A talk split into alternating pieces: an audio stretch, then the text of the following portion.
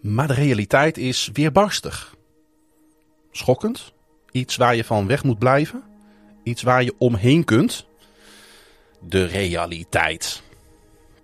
Er was een uh, periode in mijn leven dat mensen die mij niet zo goed kenden dachten dat het altijd goed met mij ging.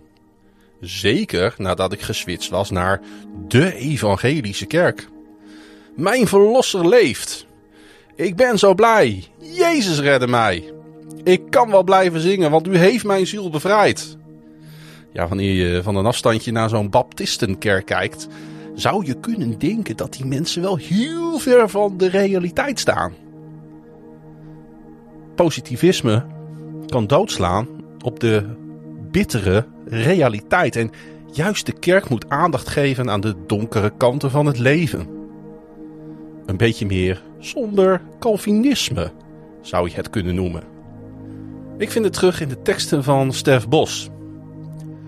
Door een zee van afstand, door een muur van leegte, door een land van stilte, door een muur van leegte, ben ik nooit alleen. Het staat uh, dichter bij mij dan de tekst uit de eerste alinea. Ik zing ze graag hoor, geef Jezus graag de eer. Maar ik voel het niet altijd.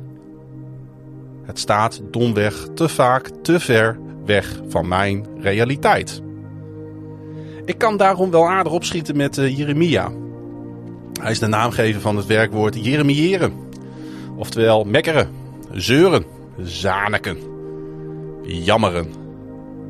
Ja, niet zo gek ook als je je even verplaatst in zijn realiteit. De zesde eeuw voor Christus is een traumatische periode voor Jeruzalem. De hoofdstad van zijn volk die door geweld in de handen van de Babyloniërs zal gaan vallen.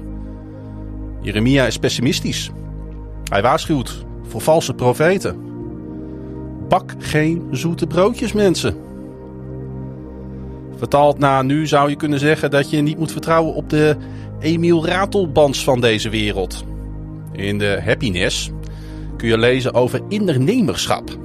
Ondernemerschap betekent dat je je werk niet langer ziet als time-out van het echte leven, maar juist als zaaigrond waarop je je diepste ethische en spirituele overtuigingen tot bloei kunt laten komen.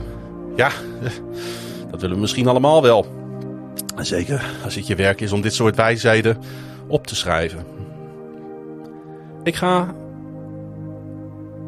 diep van binnen, al wil ik het eigenlijk niet toegeven, als Calvinistische Groninger liever voor de lijn Jeremia. Soms hoort zwaar lijden bij de werkelijkheid en moet je soms vrede sluiten met je noodlot. En vrede sluiten met God.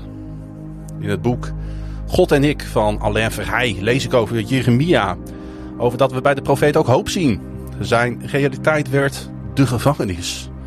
Want de koning van Jeruzalem kon het onwelgevallige gepreek van de pessimistische profeet niet langer aanhoren. Alle verzet zal nutteloos zijn, bleef Jeremia maar zeggen. Ja, van zo'n boodschap slaat niemand lekker. Laat staan in de tijd van barbaren naar de poort. En dan komt een uh, een, een neef van Jeremia, hem bezoeken. Hij biedt hem een stuk land aan.